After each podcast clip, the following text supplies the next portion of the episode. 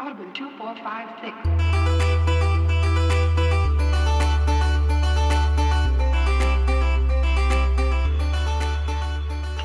Hello, everybody. Welcome to episode three of State of the Save. My name is Eric. Uh, thank you guys for listening. It's uh, it's a beautiful Wednesday here, a perfect Wednesday. Quotation marks all around the Wednesday. Um, I'm not here alone. I'm here with my little buddies here. Nick, tell us what's going on. Hey, it's Nick. Thanks for having me. Uh, Michael, do better than Nick on his intro. Hi, happy Wednesday, everybody. I'm still reeling about that taco I had yesterday because it was Tuesday. It's because today is Wednesday. That tracks. Yep. Yes, here on the Wednesday. You can't disprove me. Yes, I mean it's a it's a beautiful Wednesday. Um, let's just up top. Let's talk about some uh, some business. Um, we had some great responses to the first two episodes. Uh, lots of listeners, lots of uh, positive reviews on iTunes. If you have not yet, please do rate us on iTunes. Um, leave a review. Follow us on Stitcher, Spotify, iTunes, Google Podcasts, Pocket Cast. Remember, we are the number one podcast on Pocket Cast That also cannot be disproven. cannot be disputed because no one on Pocket Cast listens to podcasts to tell us otherwise. Um, I do have one listener I would like to do a special shout out to. We have a German listener, and I do not know how he found us. We're still kind of an upstart podcast here, uh, but we have one German listener.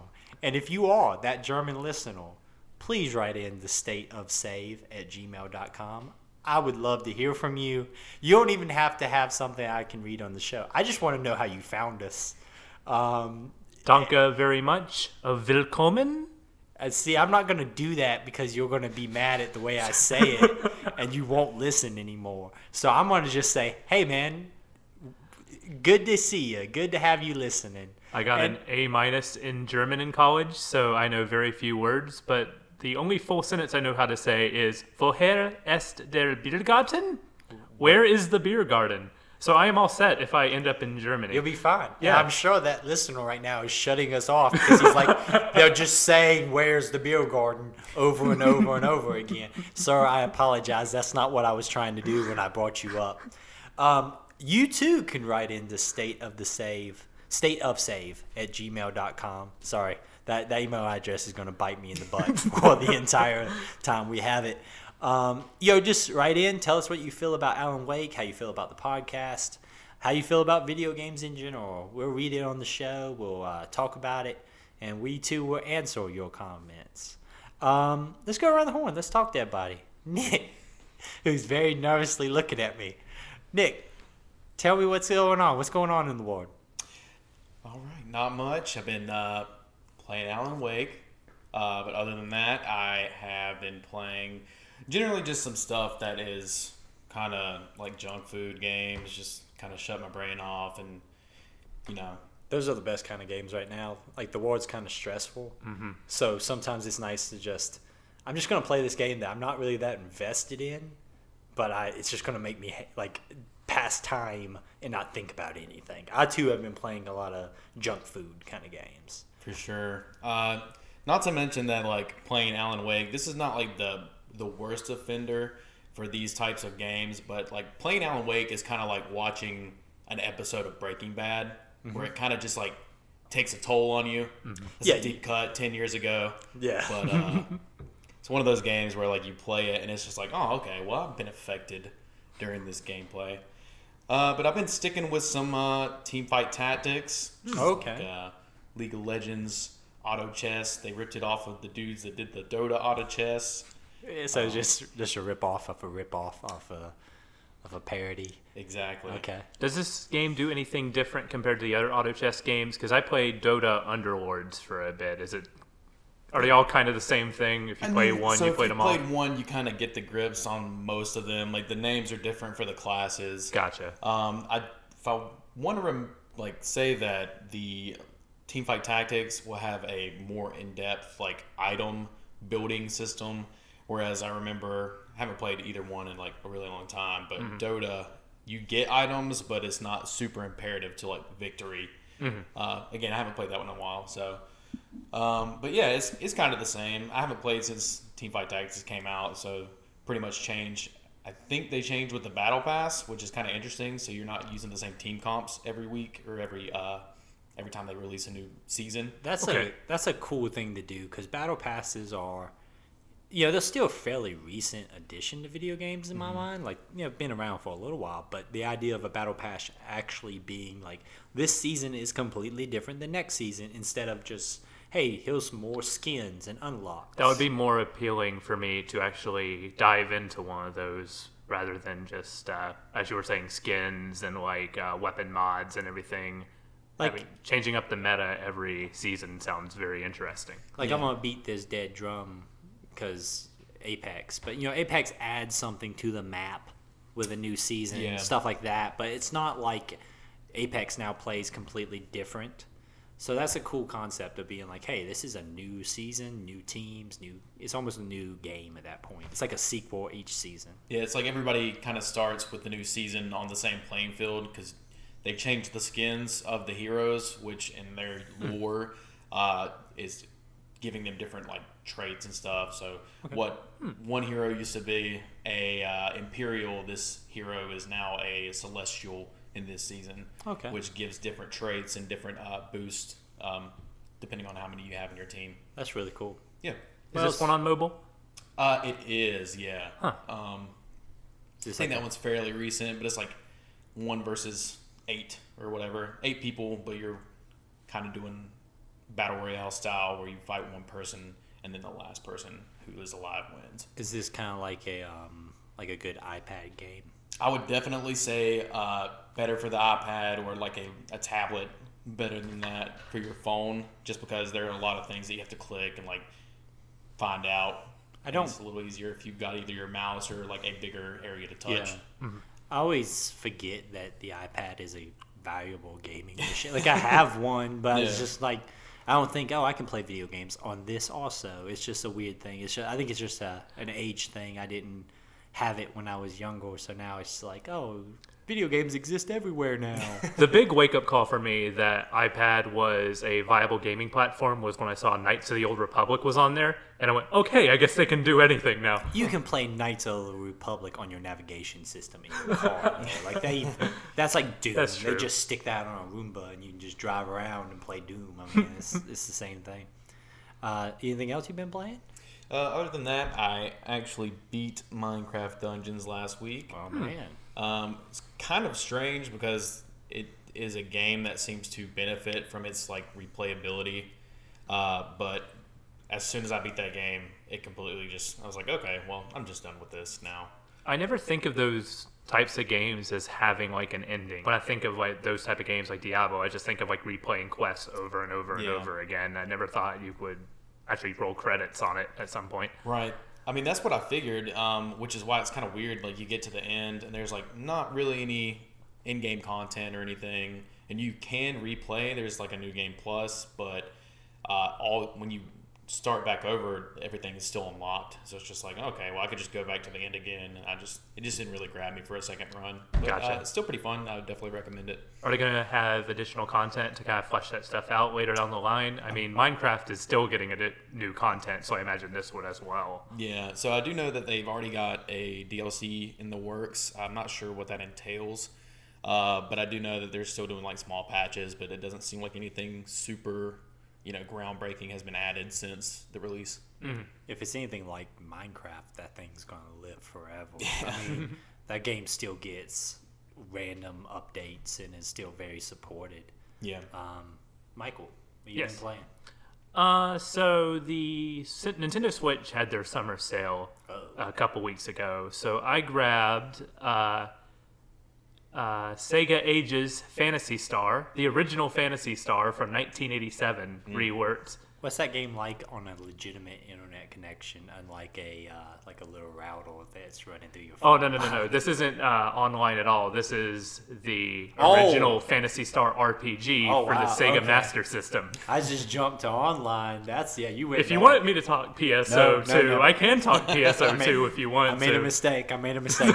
Fall back. Fall back. Okay, so I grabbed that, and then uh, more Sega. They had their ridiculous Sega Classics collection, originally thirty dollars for fifty Sega Genesis games. Oh, man. It was eleven dollars.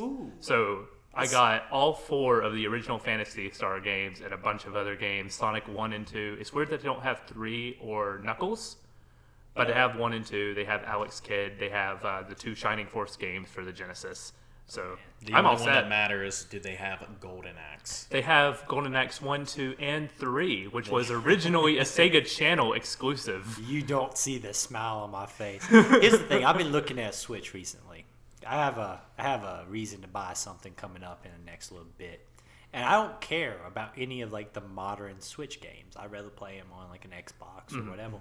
But boy, do I care about having like all these classic games, like where I can sit in my bed and play Golden Axe. It's absolutely worth it. That collection, there is a little bit I noticed because the only one I have in my physical collection from the 50 is the two Sonic the Hedgehog games. And I have noticed Sonic feels a little heavier than I remember, but then I'm pretty much gotten used to the latest uh, mobile version of Sonic the Hedgehog 2. That's uh, just quarantine weight, man. Don't be making fun of. So Tails has put on a few pounds. That's why I can't pass any of the bonus stages. But there might be a little bit of That's the reason why Yeah. you can't pass them. Exactly. Uh, there might be a little bit of input lag stuff going on with the original Sonic games. I haven't noticed for any other games, but that's probably because it's not as big a muscle memory for me as the original Sonic games are. But I did, haven't noticed it at all with um, uh, Decap Attack or Comix Zone or like Virtual Fighter 2. A fighting game. I, if Yeah, I don't yeah. notice a lot of uh, input lag with a fighting game, then it's probably okay. I- but it's just those original you say Sonic that games are a little rough. it depends on how much work they did per game. Mm-hmm. Like that's something that is kind of like the hidden killer of those like packs because Mm-hmm. you look at them and it's like, oh man, I can get all these classic games, but if the if the job of bringing it over isn't right perfect, if Mm-hmm. it doesn't feel right. And some of it's memory. Like I Yeah, the remember nostalgia games factor. exactly. Yeah. I remember games more like I played Contra recently, and I remember Contra feeling different than it actually is. Mm-hmm. It was just uh, it's just you know nostalgia and all that stuff. But Yeah. if it's not brought over dead on perfect, it's it doesn't click and I it's, it's want to say that they use the same emulator for ever all 50 games. They didn't like prioritize uh, different emulators for each one, so that might be the problem.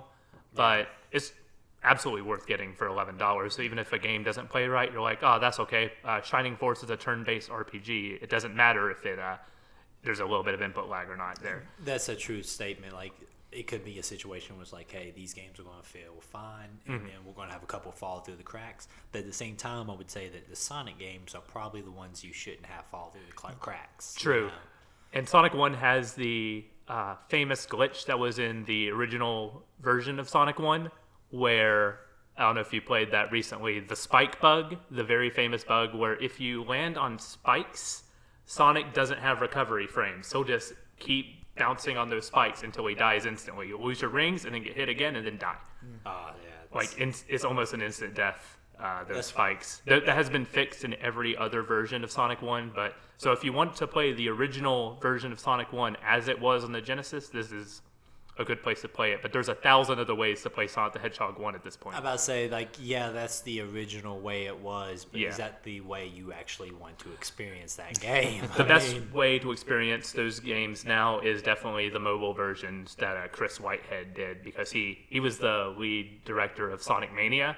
So he took those games and had a bunch of new features like the spin dash and everything in Sonic 1. So he did a lot of work. And I will say about the original, I won't take up too much time talking about the original Phantasy Star, the Sega Ages version. They did a lot of good work on that version.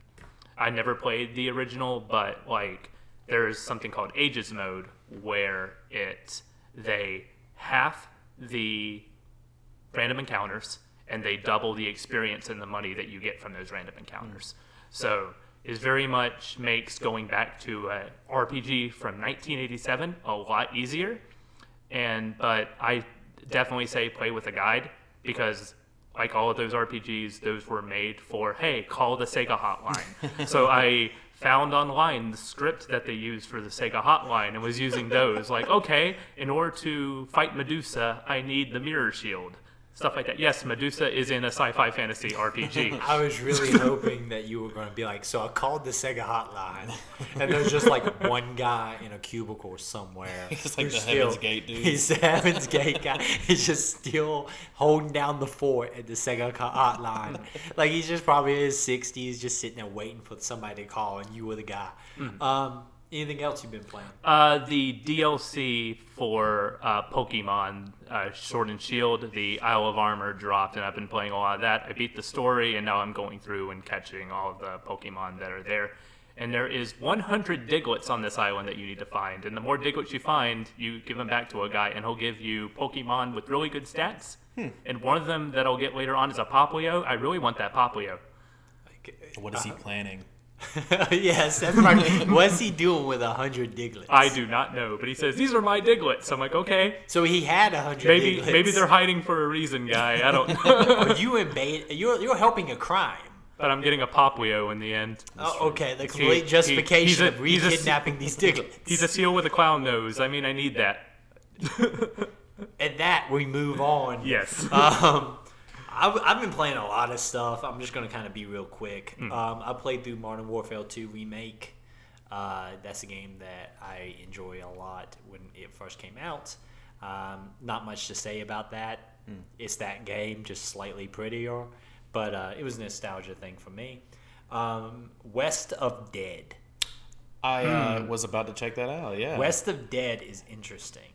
um, it is a. I have not pr- yet figured this out, but it looks to be Mike Mignola art. St- If it's not, it's the style looks dead on like his. If you don't know who Mike Mignola is, he um, you will know his character Hellboy. Um, good, a great Ah. comic, great comic artist. Worked for Marvel, DC, and then when he did Hellboy, basically that's when you know he spun out, and that universe just continues to this day. Uh, the art looks just like his stuff. The game's art style fits his stuff. I don't think it is, which means somebody ripped off Mike Mignola. Well, so that's crazy because it now that you say that, it does look a lot like that, and got Ron Perlman in it. Ron Perlman put Crazy. So someone could say that maybe somebody watched Hellboy and said, "Let's just make a cowboy Hellboy," because it also takes place in purgatory. So some could say this is a ripoff, and Mike Mignola, you need to contact your lawyer. but it is a good ripoff. Um, it's a third-person dual stick cover-based shooter.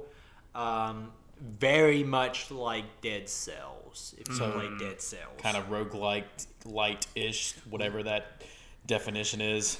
run based. Um, there is a story, but from what I can tell, the story is kind of obtuse. Um, starting off with two random weapons you pick up as you leave the purgatory bar, Gotcha. work your way through. Um, the only issue is the thing that Dead Cells does so well is the moment to moment combat feels great. Right. So you don't mind dying and going back because Mm-hmm. it feels good to play. This doesn't feel as good to play. Gotcha. Um, that's the only thing that holds it back. It's a great looking game. It's a great style. Ron Perlman's a good voice actor for this. is really good. Um, but it doesn't feel as good to play as like a Dead Dead Cells. Um, so it's a little bit harder to to recommend. Um, definitely check it out. I mean, it's, it's cool. It's a good game, and it's on Game Pass. It's Yeah, on uh, that's where I saw it last. Steam. I think it's on PlayStation also. Um, might be on Switch. Um, but it's it's a really really cool game. I would suggest checking it out, especially if you like Mike Mignola. I like Mike Mignola a lot, but um, boy, somebody really really liked Hellboy. Um, and then I've been playing The Messenger.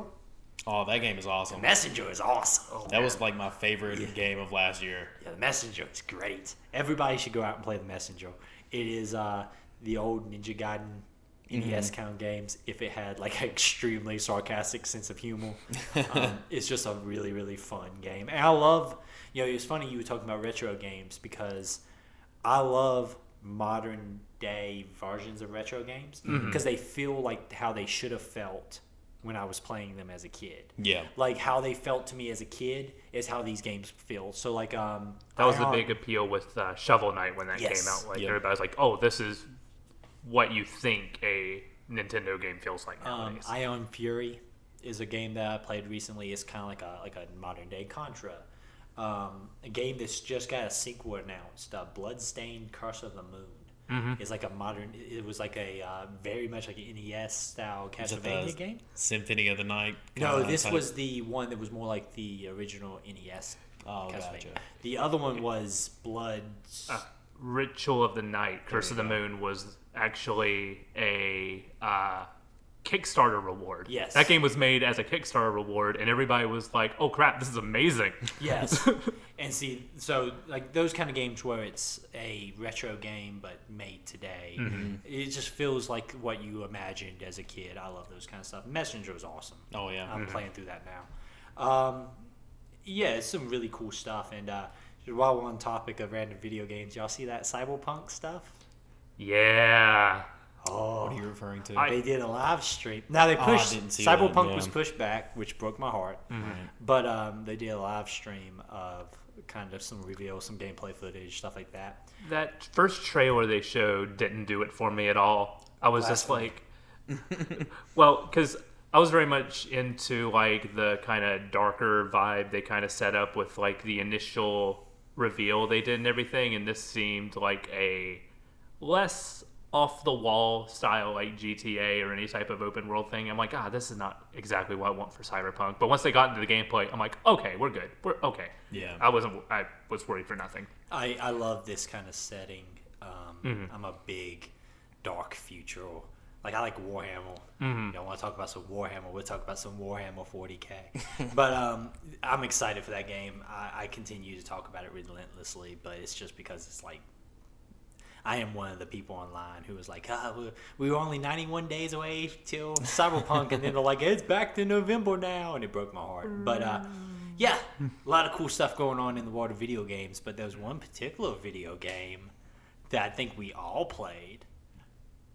What's that? Alan Wake. I was Thank gonna- you, Nick, for playing along. Michael did not help me at all there. I was gonna say Pokemon Cafe Mix. Not at all. I don't even want to hear about that. Let's talk about Alan Wake. yes. Um, once again, you should have played through the rest of the game. Chapter four, five, and six. Um, so you know, obviously, spoilers for Alan Wake. Uh, you know, the podcast that says we're playing Alan Wake has spoilers. what a surprise! Um, kind of a refresher for last time. Chapter three ends with Alan going into the water. Uh, there's a mysterious hand that reaches down, grabs Alan, pulls them out. I'm sure there's a pretty cool song because most of the songs in this game is pretty good. And uh, chapter four opens with you waking up in the uh, therapy lodge, which I called because if you listen back, I just want to say I want to say that Check I the was right. tapes. Check the tapes. I was right. The doc is back, and he's the one who pulls you out of the water, or either him or his one of his little goons. yeah. Um, starts off, you know, Alan wakes up in the therapy lodge. He's been told that he's had a psychological break, um, that he's created this whole fantasy world in his head, and you get kind of a walk around of the lodge with Doctor Hardman. I Yeah, believe Dr. Hartman, yeah. Hartman. There's a lot of Easter eggs during this part. Like Oh, if yeah. you go to the room across from you, you'll see a Night Springs video game, an Xbox 360, Yep. and a poster for Remedy's first game, Death Rally, on the wall. That's Yeah. pretty cool. Yeah. Um, there's also some self hate for video game guys because there's a video game director guy who's in there who's had a mental break, and they're just like, they're like he played too many video games. Look at this loser, and uh, it's just kind of like, boy, there's some self hate here. I remember somebody's had a lot of long nights and just feels like this is the world they live in. Um, we run into the uh, Rocco Grandpas. Yes. Oh, I was I almost texted both of you I was like they're back. I had to refrain from that too. I was so excited to see them. I um, you know, when they pop back up, because that was the only thing that bothered me about this game. I was exactly. like, these two amazing heroes are gone from this game. But boy, is Chapter Four just all about the Rocco Grandpas. Um, Turns out, credit where credit is due. They are hardcore. They live that life. They're not just hanging out in diners wearing leather An and eye patches. Guardian themed rock band. I I want to tour with these guys. these guys are my my new spiritual animals. Um, you as you're walking around, obviously, and you've seen I've seen this before in like psychological thrillers and stuff, where they're like, uh, you know, hey, this is all in your head. What are you Mm-hmm. talking about? You know, and he's trying to convince Alan that none of this is is real. And there's a reference that Alan's like drugged to, like he says, like the drugs Hartman gave him are Oh, starting yeah. to wear off and everything. That motion blur during the day really adds to the effect that you've got drugs. Completely intentional. Um, there's a couple of times when you see live action Alan, I believe, in this segment, or that might be later on a couple of TVs. I don't remember exactly. Yeah, so you make your way through the facility to where you're outside um, talking to Hartman basically alone.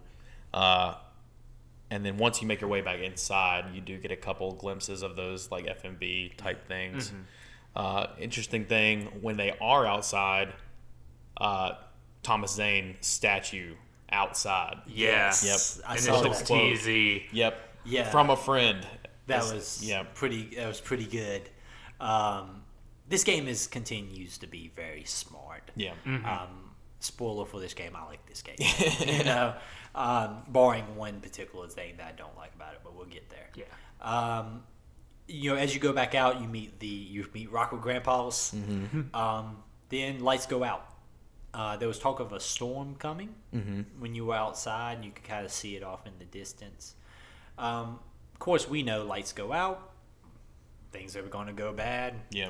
Um, you kind of learn that throughout the facility, the inmates, or not inmates, but the therapy patients are starting to kind of act up. Yeah. It leads the doc kind of away from you, and you as Alan are kind of left in your room, kind of you know left there to hey just hang out here until we get everything under Do some control. therapeutic writing. yeah, do some writing. And once the lights go out here, uh, it's kind of like it's very much a tonal shift. Like I don't remember the exact context of it, but I wrote down that a couple of the guys uh, knocked a nurse out with a hammer. With a That hammer. was that was dude. Thor. Thor got himself Yeah. a hammer, man.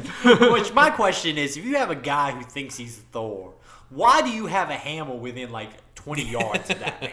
Somebody needs to do a hammer check every day. Yes. To watch out for hammers. Um, yeah, he like things are going bad throughout the place. You can tell like the patients are starting to act up. You know, we know it's the the dark entity. We also um, Alan's starting to Alan the whole time doesn't quite buy like he doesn't instantly buy into this is in his head. He keeps it. He's like, nah, this is real. Uh, He has some doubts, but he. He doesn't ever do the thing that a lot of movies and stuff do, where like maybe it was. Yeah. Oh, okay. Yeah, okay. I'll If just listen so. to. No, Alan's like, screw you, man. I know, I know. I've seen, I've seen some stuff. Yeah. Um, when the lights go out, you start moving through the facility. You're obviously you're not armed at this point. Um, you do find like a flashlight.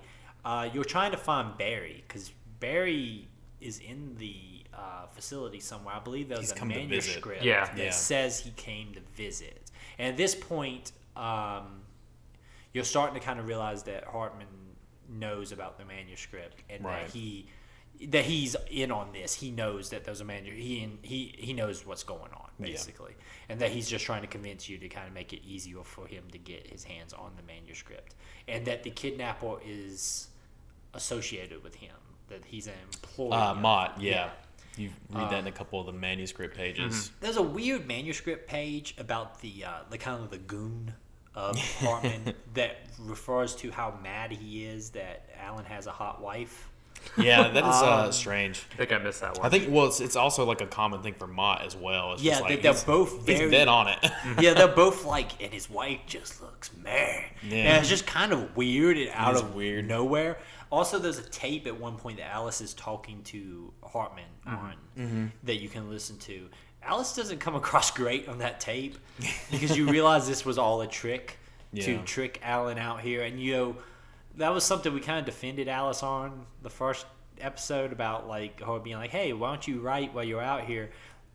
I kind of have a, a different feeling on it now that I know that's like the whole reason she brought him out here. and that like she reaches out for like medical professional help. Yeah. Uh, instead of taking him on a vacation and just so bringing the uh, typewriter with yeah, her. like I- yeah. Go ahead, Mike. I'm a bit 50-50 on it just because uh, in that tape she does make a point of saying, well, this is from her perspective as well, but um, that she says Alan's too deep in his own problems and that she's tried to reach out to him, but he's just not listening or will just like give her the silent treatment and stuff like that. So you can kind of see from her perspective why she needs to get help, why she uh, Trojan horses the vacation into a therapy visit is another thing entirely. But Yeah, I mean, I get that, but at Yeah. the same time, yeah, that's what depressed people love the most, being tricked into therapy. uh, yeah, it, it, does- and to me, Alice doesn't look great in that moment. But then again, Alan doesn't look great in a lot of moments Yeah, here. Alice- then again, it's a it's a ward full of crappy people,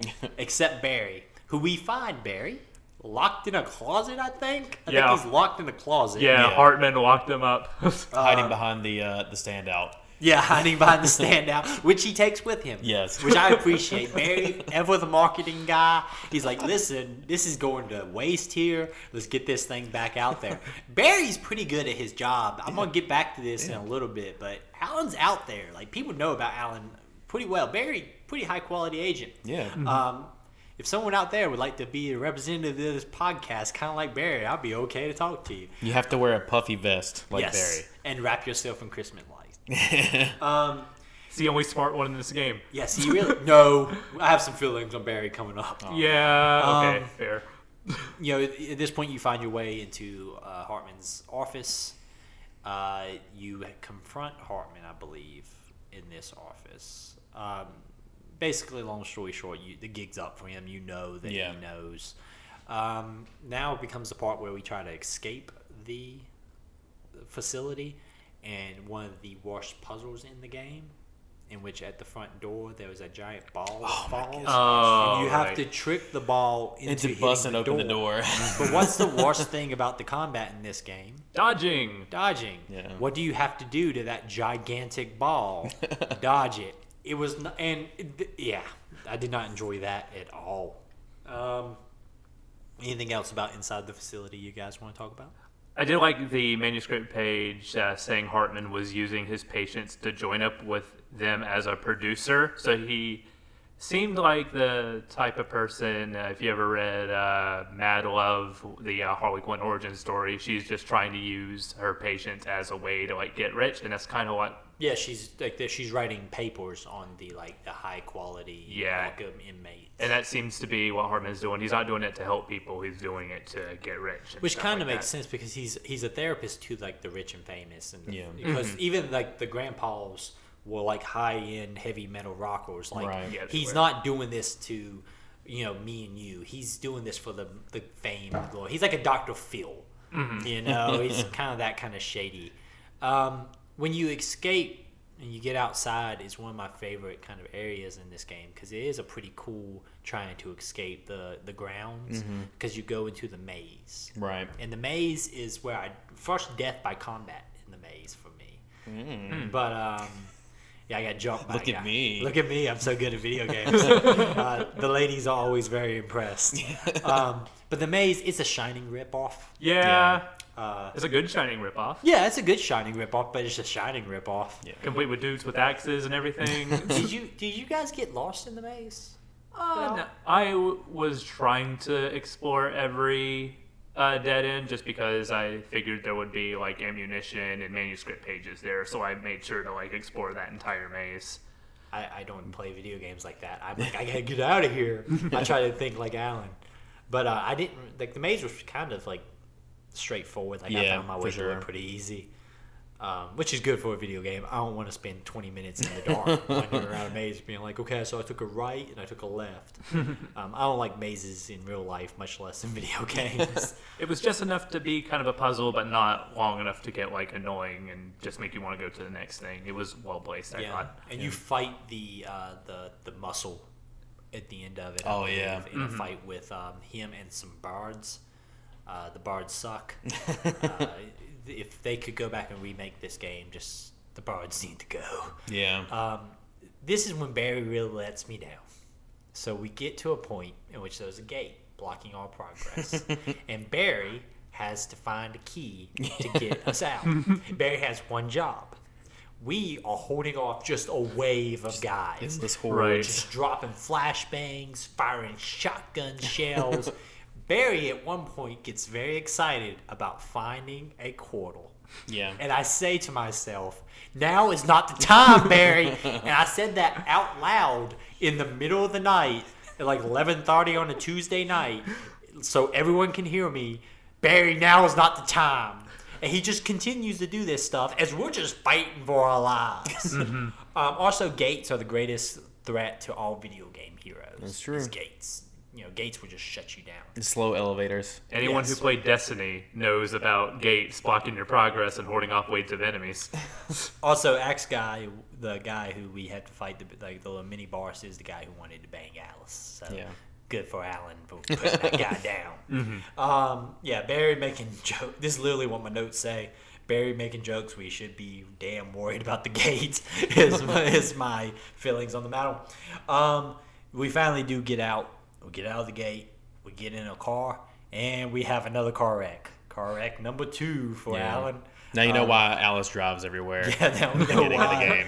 Uh, what exactly causes him the wreck? I don't even remember. Uh, something. I just know he like. I think they were trying to dodge something and just like ended up rolling off the mountainside. Yeah, like I think there was like a guy on the road or something, or like a vehicle. That sounds right. Yeah, but um, Barry somehow is he thrown from the vehicle because Barry's not with us. Yeah, he's on a the ledge below you. Oh, okay. Like Yeah.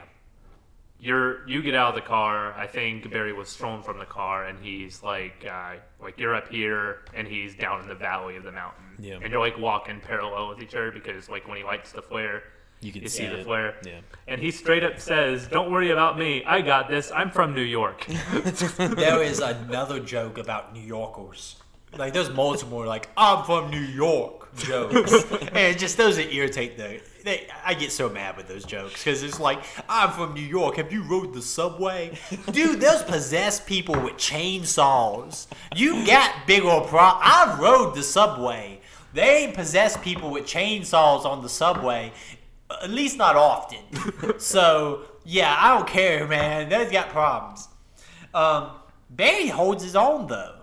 Like Barry's walking his way through the woods. um, there's just a lot of combat here. And oh, thing we forgot to men- mention: the reason where we're going is we're going to the farm of the Rockers. Yep. Odin and Thor's Odin and. Thor's Yes. farm, They because- cracked the code. Yes, they told you they cracked the code right before the lights went off.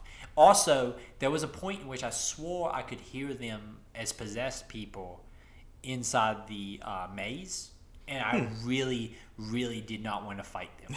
Yeah, like I was just like, not, not Odin, not, not like it's the it's the moment in The Walking Dead where like the little kid zombie shows up. And it's like, no, don't shoot the little kid zombie. It was Odin and Thor. I was like, no, don't make me fight Odin and Thor.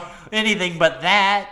Um, but we're walking our way to their farm, and you know it's a lot of combat going through the woods. Mm-hmm. You know, at this point, there's several sections of the game that's just like combat in the woods. Yeah. Um, I think in a modern day game, you would have less of this. I would hope so. Like it, that's the one thing that I think drags this game down or shows its age. Sure. Is the amount of like we're in the woods and we're fighting people now. Yeah. Because that's not what the game. It's not. It's not as best when it's doing that, and that's Yeah. why one of my issues is coming up when the, when we talk about that. Yeah.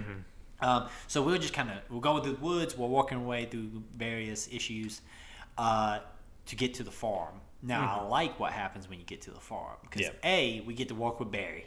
Because uh, oh, we also run into the drunk guy. There is a car that we see at one point in the distance driving away from the farm Oh yeah. that crashes, and we find him in a um, cabin that he's drunk and he's been stealing the hooch. Oh of the- of the rock. Made with the lake water infused with demon possession. Yeah. So that's how the Rockers have been interacting with like the spirit ward or whatever. Mm-hmm. They've been drinking the hooch, which is the most metal thing in the ward. but he's been stealing the hooch basically. Right. I, even if there wasn't does you know possessed monsters in those woods, I would not go out in the middle of the night to that freaking farm to go get hooch. Right. There's yeah. no hooch in the ward, was there, bro? But uh, it's kind of weird that he's there because there's not a ton of reasons for him to be there. Like we find him in the cabin. There's a there's a live action video in the cabin. Yep. And then there's some attacks at the bottom of the cabin when we're leaving the cabin. Well, in that cabin, we also get this is where Alan has the revelation that he uh, wrote into the story so that he could save Alice, and he writes that Zane is his guide to help Yes. him. Yep. So there's a lot of revelation to happen in this Oh yeah, cabin. This is where all of the puzzle pieces start like yeah. Coming together. You can tell there's been about a week and a half since I played this. Yeah. chapter. yeah. In Yeah. fact, uh, most of our lingering questions are answered by the end of chapter four, Exactly. meaning like five and six are mostly the climax and like getting to where Alan needs to be to resolve the game. So most of our lingering questions in four are answered. Four is my favorite chapter. of this. Absolutely, it's the best part of this game, Um, bar none. As you walk your way to the farm, there is my favorite moment in this game. The Rockers have built themselves a stage. Yes. and it is the most metal stage in the ward. And it is also, if you've ever played, I believe Left 4 Dead 2 has a moment just like this. Yeah, there is In a- which you hold off on a rock stage and you mm-hmm. set off pyro. Man, yeah. Yeah. Oh, man. I had so much fun. And it makes so much sense because it's all pyro. It's light. You're killing things with light, so you're just setting off pyro. And Barry is just manning the controls, firing off fireworks. Oh man, when you get to that scene, oh, it made me so happy. And the music is great. It's a it's, It's a, basically Black Sabbath. it's an actual band. Um, Oh, really? Yeah, I found it on Spotify. I would I, in the note in the show notes. I think for this episode, I might put the uh, the six different songs that are in this game. I Yeah. might put the notes in there because there's some really good ones. oh yeah, Absolutely. Um, and they're- like this one is a pretty pretty baller song. Yeah, this is one example of like the combat arenas in this game that is actually like satisfying, um, because there are tons of resources. You're not alone. Uh, so Barry's flipping on spotlights, which heal you. Uh, they will straight up just knock the shadow off of all the taken Oh, yeah. in this area, so you can just turn around, shotgun right there. There's a ton of ammunition. Like Yes. you're just pumping shotgun shells and throwing flashbangs. This is very much needed. This is where you get the uh, high-powered lantern Ah, too. the big one. So yeah. that it is it just imperative to the end of the game Yes. with Yes. those crows, man. It will knock the crows out. Yes. Um, this is yeah, it's a very satisfying moment because so far in this game you'll be running for your life, and this is that moment where you're like, just bring it on, man. Yeah. Just rocking out, shooting dudes with a shotgun, and Barry yelling "rock on!" Oh, it just made me so happy. Um, literally, my note for this is "rock on, man, rock on." um, and literally, my second note right behind it was "best chapter ever." Chapter's yes. not over, but I was so excited about this chapter. a, achie- an achievement uh, glitched for me 10 years ago because after the rock show I got an achievement popped and that just made me mad going I was raw 10G 10 years ago Yeah, I, I received one achievement this entire playthrough because I got them all the, the back in 2009, I guess. But um, we also after that whole rock show finasco, you and Barry kind of walk your way through the farm. It's a cool. I like walking with Barry. Like it's fun. that Barry's dragging along the stupid uh, stand up. I Yeah. love the bit where you uh, hold the left stick in to look at him, and he's holding the uh, cutout in front of him, and he's talking as the cutout to you. It was just such a good moment. It's such it's great. Um, we also this is when we finally walk our way inside of the farmhouse. Uh, we get the the record that the uh, Thor and Odin, I guess it's their song, Yeah. about the Lady of the Light, which is basically Alan's next cue, uh, cue to where he needs to go. Yeah. Um, it's a cool little moment. And then we get the fun scene of okay, it's Alan being smart. it's dark outside. Let's not go back outside in the dark. Right. Um, I do not que- I do question the the good idea of getting drunk by a fireplace that you know that could go out. Yeah. And plus, also, it's not like these guys can't like get close to you in the light. Like they they get pretty close anyway. Right. But whatever. these not Yeah. gonna keep my wits these two had me. it rough. They needed a moment like this. But they get hammered, man. they get hammered off of the the the lake water. Lake hooch. water hooch, unfiltered. man. And uh, Alan has a vision. Mm-hmm. Um, in the vision, you get some more uh, live action Alan, I believe. You get a lot of Barbara. Yeah. Um, this is also where we get the revelation that Zane was what got you out of the um, the lake. the lake. Yeah. Uh, that he's the man in the dri- diver suit, and he's the one who kind of pulled you out during your week of, um, isolation while you were writing the story to make the darkness strong enough to come into the real world and all that stuff. Right. Yeah, because you're seeing the first night again through a first person perspective, so you're watching what happens from like the outside looking in. Yeah. Yeah. Which is a really cool moment. Yeah. You see, yeah, you see what happens from a third person perspective of the night that Alice just you know falls into the lake, Right. or it gets taken into the lake. Um, Nightingale. The return. The of- oh, they triumphant return of Nightingale ends the chapter with us waking up to a gun in our face and Nightingale. Yeah. How did he find us here? Who knows? Why is Nightingale's deal? Who knows? Should we care? Probably not. So I wrote down all of the major uh, plot points that were revealed at the end of this chapter before going into five, just for my sake. But at this point, we know Alan wrote the book. Jagger wanted the story to make her more powerful, so Alan writes himself to escape. He writes Thomas Zane to help him escape, and then Zane takes the book. Yes. Yeah, yeah, that's and you know, Zane is basically Zane is what happens if Alan fail fails. in my Yes. mind. like Zane Zane failed to defeat the darkness when he was writing the story, so now Alan's trying to not fall into the same habit Yeah. or the same situation. Um, you wake up hungover in a jail cell in the beginning of chapter five. The clickle. So you know immediately, okay, that's coming back. Yeah, it's coming back. well, we knew it was. We knew it was, but like, yeah. Yeah. Um, there's a straight up "you're out of line" line from the sheriff when Nightingale shows up, and there's a manuscript page that says Nightingale's just thinking about shooting you inside of the. Um, In the cabin, yeah. Inside the like he's cabin. just like second choice. I guess I won't kill this dude. it's very, it's very like charged. Yeah. Like he's like, I could just do it right now. What has Alan done to this man? Tell me what. Because then here's a spoiler: the darkness takes Nightingale. Right. Just so, like so he that- just like he shows up, he disappears. So my theory is that this he's reading these manuscript pages, he sees the end of what's going to happen and it's directly because of Alan. So this entire time he's trying to stop Alan. It's the baby Hitler thing. Okay, sure, No, but why I- is he there? I don't know if that's true because uh, Nightingale starts to figure it out because a manuscript literally falls and he's like, wait a minute, this is exactly what's happening right now. And then he's taken at that moment. Yeah. Why is he, I- Nightingale is the only thing about this game that does not make sense to me. I wonder if those are the pages that are gated by difficulty.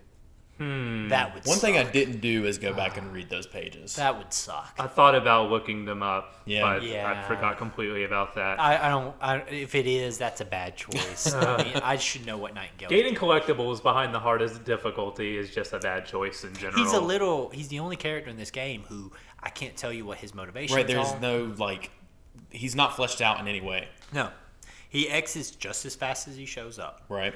Um, I like the sheriff because she's like, yeah, weird stuff is going on. Like she sees what happens to Nightingale. She's not like you gotta stay in there. She's like, like, "Let's you go." seem you seem to know about what's going on. Lets you out. We've been to the police station before, so we can navigate the police station fairly straightforward. You know, it we know what's going on. Mm-hmm. Um, in the middle of all of this, Barry talks about ordering a pizza.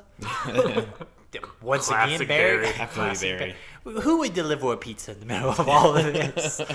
Um, 30 minutes for it's free. that that seems like Barry would complain about that. Barry's that kind of guy. Um, at one point, Alan is because the power is knocked off, and she sends Alan to bypass the control box. How does Alan know how to bypass a circuit breaker? He's a handyman. No, he's not. He's a writer. He's turning on generators all over Bright Falls. I can turn on a generator, but I don't know how to bypass a breaker.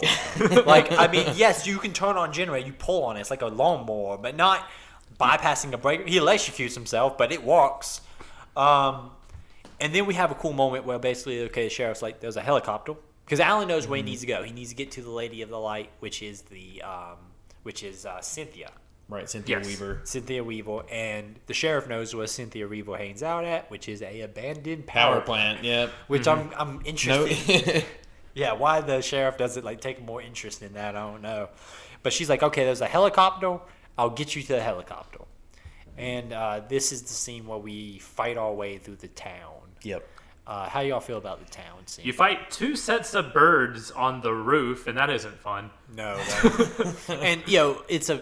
I will say this: Sheriff's a killer shot. Yeah. She's down in fools like crazy. Her pathfinding, not so much. Because at one point there's a deer float, and she gets stuck on that float. And I spent ten minutes slowly pushing her off the float, and to the point that I tried to progress the game would let me. Uh, I just kept pushing her, pushing her, pushing her. Eventually, I got her off that float. Yeah. Um, really kind of broke the immersion there for me. but uh, it's a cool scene. You know, Barry's hanging back at the police station, and uh, you know, you and the sheriff are walking your way through. There's an old man who complains about the noise, and how does that old man not know something's up? Like there's a gun battle in the middle of this little small town, and he's just like, "Those darn kids again!" It's, It's- the day it's Deer before the Deer Festival, man. Yeah, but he- empty streets, gun battle. I live in a fairly active city with some of that stuff. When I hear gunshots, I usually get concerned. It is three weeks almost before the Fourth of July, and I've heard firework fireworks every night on my street. So every shoot- night for the last. They're weeks. shooting in the air in my in my house. so, but I get Exactly. concerned. Deer I get Fest, no. but I'm not just hanging out the window and be like, y'all kids. I'm like, oh crap, bullets are flying. um, that really bothered me. but uh, my favorite thing is as you walk through the town, it is a fun little combat sequence. Yeah. You know, it's a fun part. Better than being in the woods. Yes, a lot better. It's actually it's more interesting. Like there's Yeah. a part where you go into a church, so that all the candles are lit. Yeah. I, I wrote that. Oh, uh, surely nothing bad is going to happen here, but you pretty much just walk through. Yeah, yeah, true. yeah. I thought something I was, was going like, to oh, happen. little this is gonna be catacombs down there. Well, this guy, There's a guy, couple- but it's not like sides. something like crazy happening. Yeah. It's like the game doesn't really drift into like horror, like like monster horror. Like it's Yeah. Mhm. usually people. So I knew there would be guys down there, but Right. yeah, there's not like a zombie or anything. You know, it's just people. Yeah. Um, you know, you walk your way to the helicopter, which is right outside town. Apparently, the sheriff knows how to fly the helicopter. There's a point in which you have to hold out so the sheriff can start the helicopter. Barry hops into the helicopter. Barry does not stay outside at all. He's to not try to shining help any lights you. today. He's not trying to help you at all. Also, why does the sheriff know how to fly a helicopter? Um, that's fair. yeah, and why does Barry like what's Barry doing in there? He's not helping. like yeah, Barry's not like running the checklist and being the co-pilot. He could have come out and at least flashed a flashlight at a couple Turn of guys. on the little uh, yeah, lights out there. Keep him in front of it. Just turn one on. But no, not Barry. Uh, I got real mad at Barry at this point. But it's a pretty good fight. It's a cool fight scene at the helicopter. You know, it's the it's the holdout moment. You know. Sure. Um, I uh, did not do this encounter right. I didn't know that at some point you had to run to the helicopter and press B. I was waiting for a cutscene to happen, so it was just spawning endless waves of enemies that were just killing me. After like ten minutes, I was like, "Ah, God, this is the thing. don't the they worst." say like multiple there's- times? Come on, Get man. to the chopper. Yes, they do. On my third time, I was like, "Oh God, I'm an idiot." Um, Barry is also wrapped in Christmas lights. it's wonderful. Oh, there's a bookshop in the town Yes, Yeah. that's covered in Alan Wake stuff. Alan hasn't wrote a book in years. they said uh, the sheriff. Uh, I don't know if uh, this is just like a thing that she says if you hang out in the bookshop for a while, but she says that they're really pushing her. Uh, sorry, they're really pushing Wake's presence there to like drive book sales. Yeah. and that explains why there's so many cutouts of him around and it's plastered all over I- I get that. It's all a ploy by the bookstore to sell more copies. I get that, but I know a little bit about retail. You don't just hang around all your posters and all your stuff for two years. Like it's not like I can just go to the back of the shop and grab all my posters from two years ago. I, It's- I feel like I feel like they've just been pushing Alan Wake books for Maybe two they years. just borrowed it from Rose. It's, it's a small town. They probably ha- she probably knows the uh, printing press guy by name. That's true. Rose isn't giving up her Alan Wake stuff. She might just have a lot though. She's not giving it up though. um, but yeah, I just thought that was kind of kind of weird. Um, as you are, you finally get in the helicopter. You got start going out to the power plant. There was no reason in the world why that chopper can't land on top of that power plant. Right. She acts like there's no spot. Helicopters hover.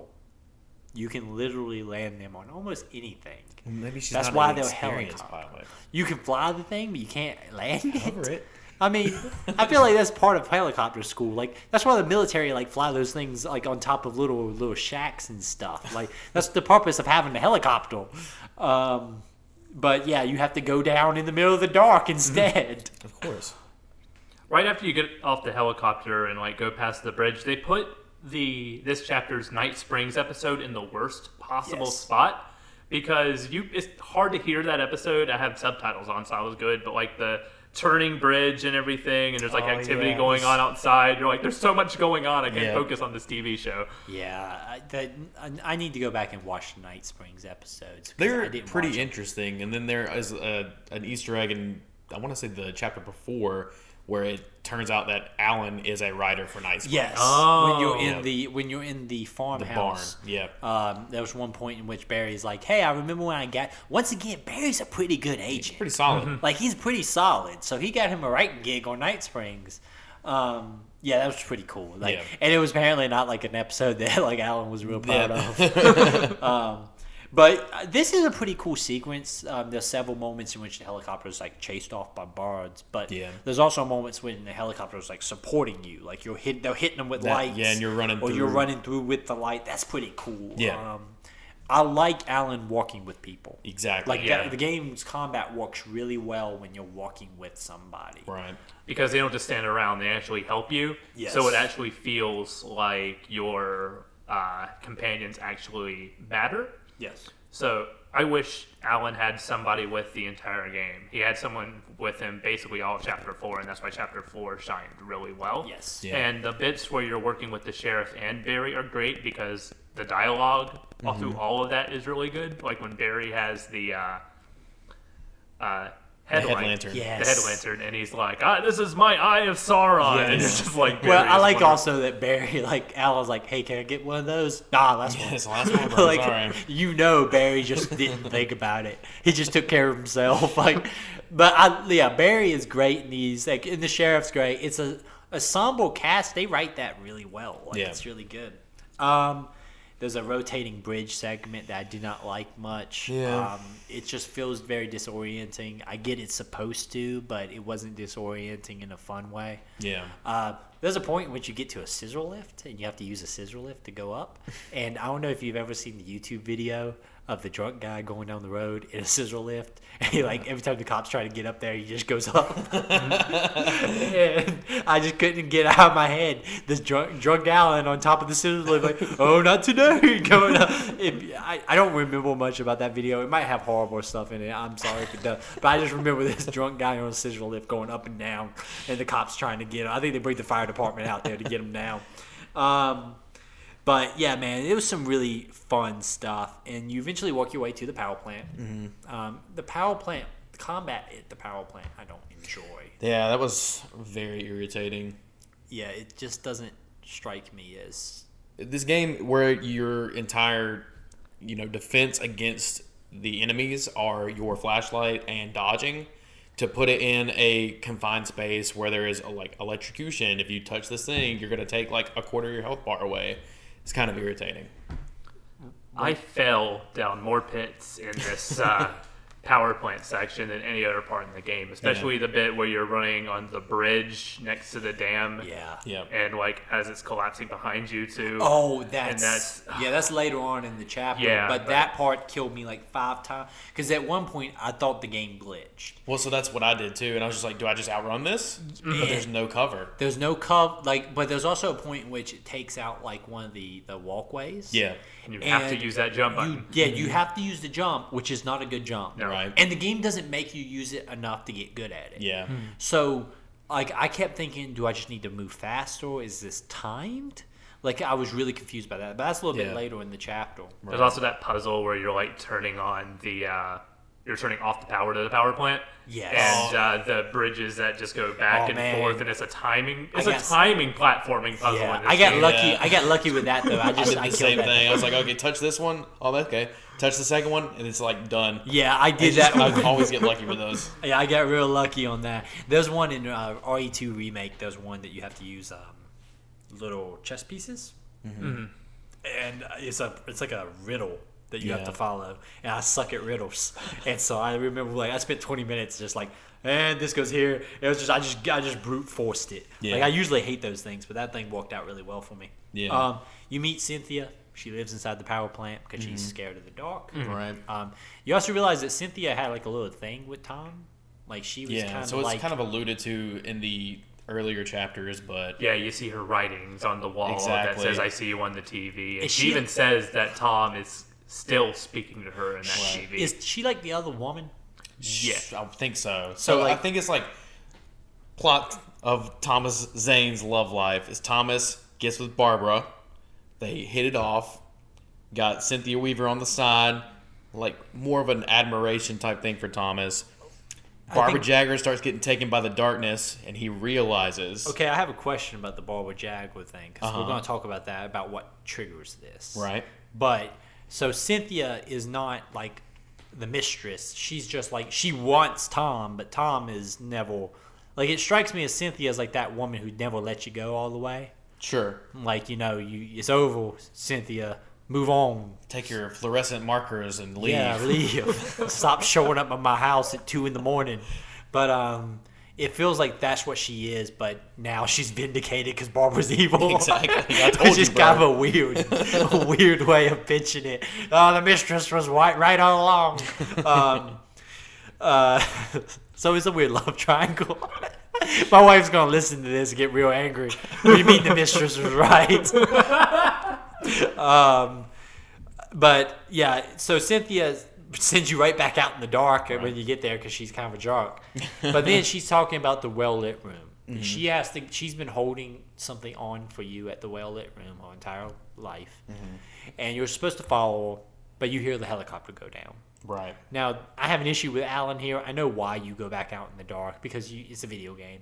But I'm like, dude, bigger things are at play. Go get the freaking well lit room. But you go out to go save your friends. buried. I'm sorry if you guys crash in a helicopter. I'm probably going to keep moving in that well lit room. Brutal. um, but you go out there, and there's a really cool moment in which they're making like a last stand at the chapel with like the sheriff and Barry over there fighting it out with a bunch of dudes. That was a cool moment. You show up at the last minute to you know, help them out. Uh, there's some really. This is a cool chapter too. Chapter five is good. Yep. yeah. Um, a lot of fights in the game. You eventually get Barry and Sarah to Cynthia, and then you get locked out of the power plant. Like the door slams in your face or something like that. I believe. Um, isn't there a point where you open like a gate? Oh, so they get to the elevator and then conveniently something uh, Yeah. drops where you're not able to get on the elevator. and Classic. You have to find a second route around. Classic video game. Yeah. Um, Alan can't catch, and this is where that bridge scene takes place. Yes. Uh, which is I think is on top of the power plant, Yep. and uh, it, boy is It's on the dam. Yeah, Yeah, oh, it's on the exactly. Yeah, on the top. Yeah. Yeah, yeah. Damn that dam. It's like yeah, damn that damn. um, but man, it's it's that's a heck of a, a little journey that I did not like that part at all. Yeah, No. so it reminded me of why I didn't like the combat with the inanimate objects, and it's because Oh because yeah, the inanimate job. My God, man. when you are firing at the taken, they stagger, so it gives you time to reload the flashlight. But the inanimate objects will not stagger; they are just coming at you in what seems like an indiscernible like time of shaking. Like I could never get that dodge down. I got all the other ones. The inanimate objects, I could not get that dodge down. Flashbangs don't really work They that well don't. with yeah, them. the flares um, don't. flares do don't much. affect them either. It was really at this point in the game where I really agreed with you last time when you said you didn't wish there wasn't as much combat. Mm-hmm. Like I was like, okay, I've played enough of the combat. I just want to see the end of this story. That's how I know we'll get into chapter six. Yeah, shit. Do I have a story for you then? Oh, I can't wait. um, we, finally, we walk our way in with Barry and them, and we get to the well lit room, and uh, Clicker is what's in the box. And- Zane writes the page that summons the clicker. Well, he writes basically a page. He writes it into Alan's life. And writes himself out of everyone else's. It's it's a really cool. Zane is a cool character when you kind of start thinking about what he does. Yeah. literally, he like he he writes a story for Alan, so Alan has a Deus Ex Machina Yeah. to defeat the darkness, which is all about this. This game is about stories. It makes sense. That that's how it's. It right. works. It's uh, it's not jarring. It makes sense No, it within makes the sense. context. Like, of course, it's a Deus Ex Machina. Of course, it's uh, And of course, it's plot written- device out of nowhere. But the way it's written makes sense with everything we know so far. yeah. Plus, uh, Thomas Zane's voice is great, and I want that guy to do audiobooks. Because when he was reading that page, I was just like really relaxed and going, "Ah, this guy, Well, it's a and it's like a it's a relaxed kind of scene that he. and you're in writes. this Yeah. completely lit up room. Yeah, it's very safe. Everybody's looking around. Yeah. There's a portion in which they show Sarah, the mm-hmm. sheriff, smiling, and mm-hmm. oh, that model was creepy. like, oddly enough, the male models in this game are pretty good. The female models not so much. Like Yeah. Sarah's face when she smiles and stuff look we- looks weird. Yeah, a lot of the Alice stuff too. Yeah, Alice the same. I have a I have a moment in uh, chapter six in which I couldn't tell if Alan was if Alice was supposed to be possessed or the model was bad. um, also, man, the song at the end of this chapter was good too. Right. Yeah. Oh, it's a good. There's so much good music in this chapter. I listened to the whole song. Like usually, I'll give it like a verse and a chorus, but for I think chapters, uh, the last few four, five, and the credit song, I gave it the whole thing just because they Yeah. were so strong. Chapter six is um, my least favorite part of this game. Yeah, Okay. I, I definitely agree with that. Sadly, I am torn with that statement.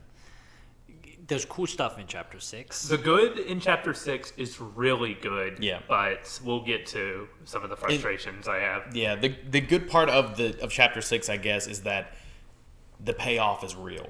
Like it's Yeah, oh it yeah. is the Yeah. like it ties it up so so well. They don't drop the ball in the story. right. time.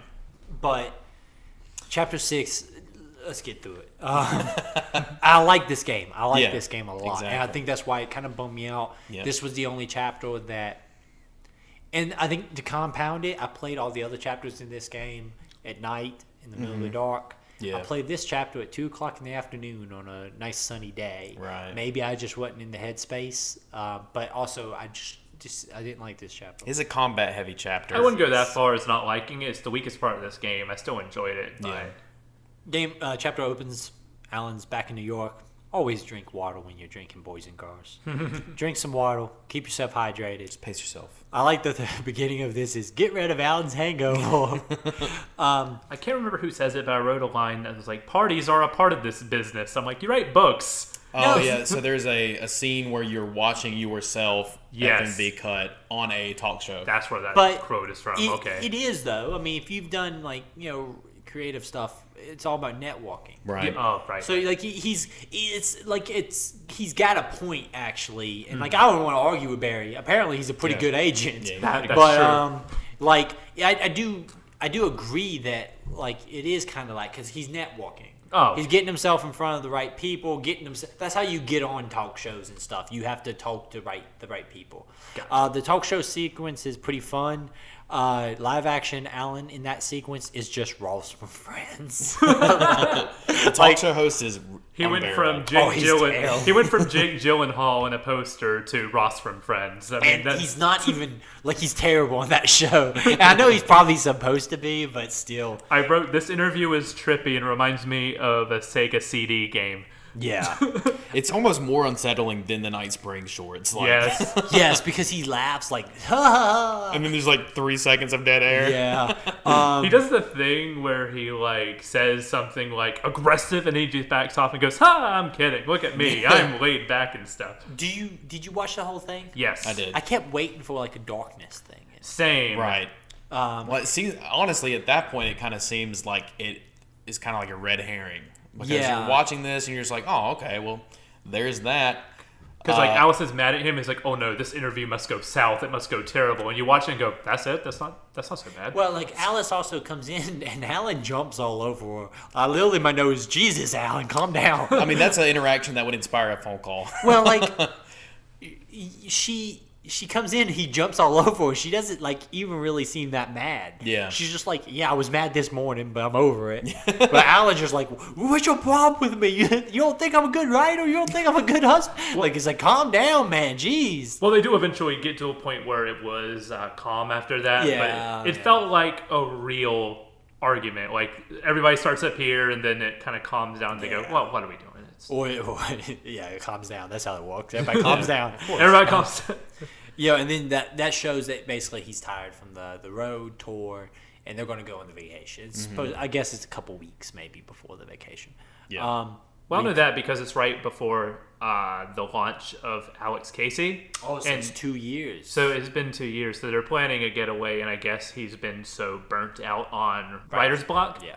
that maybe they didn't he didn't want to go on a vacation because he says that he becomes emotionally detached. Yeah. So that I think is the breaking point for I that. The two years of just constantly going, I need to, I need to write something, I need to write something, but he's just not getting anything Yeah, he's in his head. There is a cool cameo in that interview. Sam Lake, the creative director, and the voice of Max Payne is in that interview. They're like, up next is Sam Lake. Oh, Yeah. really? yeah. That's pretty cool. Um, when you come back into the game, big ass Verizon sign.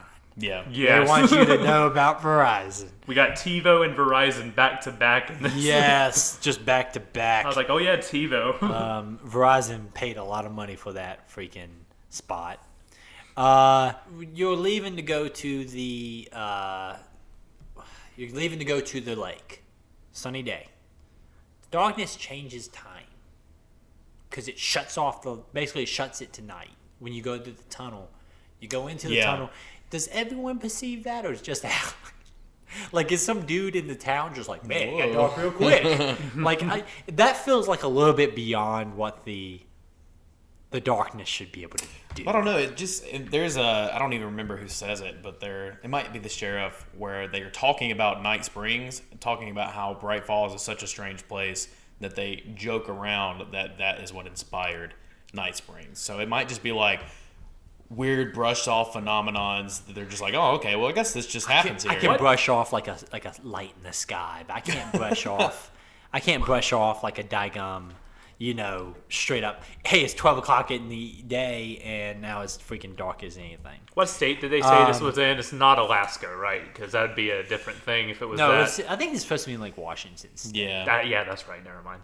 I I'm just, I don't think it ever says to be honest. Yeah, I don't It's think like it's, like, Oregon, specific. Washington State. That's the way I take it. It might be Maine. I don't know. I remember it not being Maine. I think they say it in chapter one, but I remember thinking it was weird that it wasn't Maine. Yeah, yeah, I I agree. Um, boy, this is when we start combat. This Combat is just a and fight. driving. Is well, this, this, is when you see this this is an open world game. yes. I feel like this was a, a, a very deep in production part of the game because this is an open world driving game. Yeah. and um, there's cool stuff in it, but boy, do they not do a lot with it. There's like a creepy hotel at one point. Right. You can storm right past that hotel. You find Nightingale's room there. Really? Oh, I missed that. Oh, that. you missed that? I missed that. You you find Nightingale's uh, Does it explain room. Nightingale? It's tra- no, it does not. But you see, it's trashed. I was expecting more there, but you see an FBI jacket hung up. You see, like I think one of Alan's uh, books there. But and uh, Okay. Alan just makes a statement going, I guess this is uh, Nightingale's room, and it's just trashed because I, feel- guess he's like obsessed with the case or something. Oh, either that. It or- just goes to show that Nightingale was such a wasted character. That's uh, he. Yeah, I would love to talk to somebody from Remedy I think and he- just be like, "What's the deal with Nightingale?" I think in order to find that place is a key. You know what's probably there? There's probably a couple of the gated, difficulty gated uh, manuscript pages in there, probably. I'm sure. Because there's half of the manuscript pages in this chapter are gated by the nightmare. yeah, difficulty. which kind of sucks. yeah. Um, but you know, there's a there's a bridge fight with more junk. um, There's a stretch through like a wooded area, stuff falling down. which one time kills me like four times. There's a Yeah. portion like a portion of the train rolls down the hill. Yep. And I couldn't figure out what I was supposed to do. Like I I, just let kept it trying roll. to. well, well, I tried to run past it. It would hit me. I tried Yeah. to find a way. Like it was hitting stuff and bouncing up. So I was like, should I wait till it hits a rock and run underneath it? Eventually, Yeah. I've like found my way to just run past it. But Right. I just it, it- there's some fast guys you got to fight. Several, which is like Um, the worst part Yeah, about they this suck so combat. hard, man. I just I had a bunch of uh, flares and flashbangs, so I was just throwing That's them what one I did through one. I'm too. like, I'm done with this. That's- Just get it over with. It's the one point in this game where, like, on normal difficulty, I ran out of ammo. Yes, I saw it because, and it wasn't even because I was dying or struggling. It was just so many There was so freaking many. dudes. Like, I think at one point, uh, seven dudes spawned. It's Yeah. just like any more than three is just like infuriating. and also, the game breaks this rule of like guys being there for a reason. Because Right. I, I bragged on the game about that last time. Where like even at the power plant, there are power plant employees that you're fighting. Mm-hmm. Like it makes sense why people are where they're fighting. yeah. this at this point they fall from the sky in debris. It's all different models. It's all different models. It breaks a lot of its rules. This really bummed me out, and it kind of put a bad taste in my mouth. And if it wasn't for the game having a really solid ending, Mm-hmm. I would probably feel pretty down on it.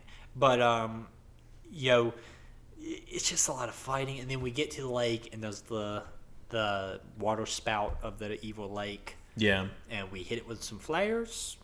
That part was pretty interesting. I mean, it's Mm-hmm. the you get to stand in front of it and shoot the most powerful weapon of the game at it over and over again. I would have been okay if Mm-hmm. I did it once.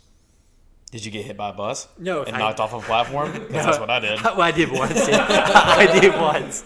But I'm saying I would have been okay if I just ran up and shot it with the flare. Sure. Because the game teaches you that the light is very powerful. Yeah. And I get that this is like the darkness at its peak, but it's a flare. Like Yeah. that's been devastating to the darkness. And Mm-hmm. it just feels weird to be like a rule of like video games have that rule of three where like you hit Yeah. something three times. It's it was that. It Right. literally I think it was three times was, you hit yeah. it. So that, I felt like that was really video gamey. Mm-hmm. Um, this whole chapter felt video gamey. There's not a lot to talk about in this chapter. It's just a lot of combat. Is Right. Am I missing anything? Before we go into the ending. Yeah, the No. tornado final boss felt like something out of control. Uh, you guys Yeah, haven't haven't played control. it, That reminded me of like some of the uh, encounters that you. That bums me out because I like I want to play control. Please tell me control's not. Oh, it hard. handles it better. It handles. Let me rephrase that. It handles most of those things. Okay, okay, We'll, okay. we'll. I'm sure we'll play control here at yes, some point. I- yes, we will. but yeah, Okay, so that's. I, will got say- nervous for that. I will say one thing that I liked with the combat structure in this game. There is a bit when during one of the driving sections where there are possessed cars chasing you too. I Yeah, thought I thought which that is bit was pretty that cool. that Oh yeah, like a big here. monster truck. Yeah. Why does Yeah. that pop up here? Like that's. I feel like if this was still an open world game, that might have been a problem. Yeah. Mm-hmm. Like you would run into those out in the world. Right. But I feel like crap. We've made these things. Yeah. Stick 'em in because it's it's a very well done enemy Mm-hmm. that I feel like the game should use more. So I feel like that maybe is a rem. I would love to talk to somebody from Remedy just to ask questions like, "What's was this left over from the open? What survived the cutting process?" Because you know, you know there was stuff from the open world that had to get cut. And I wonder if a lot of this is stuff from that. It feels Yeah, it like feels- this feels like a last track. Like uh, you would be on the opposite edge of the map, Yes. going to the Like, final destination. If- like every major open world games, I know all the Grand Theft Autos do it, where you're driving through the entire open world to get to the final section, and this was what this Like The Witcher does that, where it's like you ride that big ride to go fight at Callum at or whatever. You know, Yeah. like it does that. Does Mm-hmm. feel, and I think in an open world, it would feel a lot more impactful because you would Yeah. feel like this is the moment. You know, But uh, yeah, a lot of the world because they divided up into different chapters feel like separate and disjointed from each other. So there's no real connection driving through all of the places that we've seen because we've never seen them like placed one after another like this before. when we get to the lake, we destroy the the evil entity there, and then it flashes us to New York. Mm-hmm. Um, this is where I didn't know if Alice was a possessed or a bad model. It's both. um, but you wake up after in bed with Alice. Alan's clothed all the way, so that should have been a, a heads up. That's hey, buddy, was it what you think? Um, Alice is clearly possessed. The house is possessed, and you're kind of walking your way to get to the clicker. It's just like a last ditch effort by the darkness to try to distract you. And you Right. know, it's Alice telling you everything you want her to tell you. You know, as you're going through. It's the darkness addressing the fact that like, oh, like this is gonna happen. He is more powerful than I am at this point. Yeah, it switches tactics. Right. Like oh, it, it goes from brute force to hey, Alan, I'll give you everything you want instead. You know, um, you get the clicker, Yep. and then it flashes you to under the lake because Alan jumped in the lake. right. Um, this is a cool scene Yeah. because the wards that Alan's types turns you scan them with the flashlight and it turns them into the objects. That was such a great That's moment. just Yeah. the That's so cool. that's I wish a- there was more of this in that Oh, game. that Yeah. was- yeah, it was. I, that was a cool. Mo- that's why I turned back around on the game. And there's a either a an audio log or something you get or a manuscript page, and it's literally you are typing that exact manuscript Yes. page and it's voiceover. and, and reading the as you page. scan them, yeah, it- Yeah. it's uh, it's just a good thing. Um, when you get to the the lake, because you're building basically the road to the lake house. right? Yes. Um, when you get to the lake house, you hear Thomas Zane's voice and Barbara. Right. Here's when I wonder. I have questions, and uh, maybe I missed something. Michael and you can tell me. Nick can tell me what I missed. But Barbara is tied to a chair. It, it talks about this. That Tom talks about cutting out her heart and she not having a heart, because when you get inside, Barbara doesn't have a has a big hole in her chest. Right. Um, because that's where he needs to put the clicker because Alan says something like he needs to shine a light into Barbara's heart. Yes, Yeah. because she didn't have one. He he says something no, no. about like the lake's heart. But, But- the lake being Barbara is uh, one yeah, of the same. well, Barbara and the Lake at this point is the one and the same. yeah. But Barbara's not talking to Thomas like a possessed person. If you listen to the audio, like she makes a joke about thinking this is just kinky stuff. Yeah. That's And, like, right. Tom- yeah. So does Tom does the lake come before Thomas and Barbara, or does Thomas's actions with Barbara trigger the lake? So I I miss. I read that scene completely different. I thought Yeah. that Barbara was like goading him on while she was possessed. Is how I interpreted This it. this but might be just life experience changing in my mind, like, but it's just the way. Yeah, go, go ahead, go ahead. Well, so they also do another interesting thing in that scenario. They're drawing illusions between the pairs of couples here, where some of the lines that Barbara say are spoken by Alice, some of the lines that Thomas Zane say are spoken by Alan. Yes. Uh, they're going back and forth, kind of showing and comparing the two, and I got the same kind of feeling that Michael had there. Mm-hmm. Yeah, I, I it was just a thought. I mean, it's Yeah. not, I'm not saying I'm right. It was just something that kind of dawned on me because they never really tells you. Like it, it, it alludes to the fact that the lake has always been evil, Yeah, but I kind of wonder if like Thomas awoke in the lake when he did what he did, or I don't, I don't know. It's just thought. The Yeah. game keeps it vague. right. um, for smart reasons. Yeah. I mean, the vagueness of this is better than the the straightforwardness. If it Uh, was cut and dry, it wouldn't be nearly as fun to discuss. no, no, Right. we wouldn't be sitting here asking this question. It Exactly. like, and this happened. So Yeah. I like that. You get inside. There's Barbara, big old hole in her chest. Mm-hmm. Um, Alan, she does like a couple of appeals to Alan, like Sure. you'll never get your wife back if you do this. Yeah.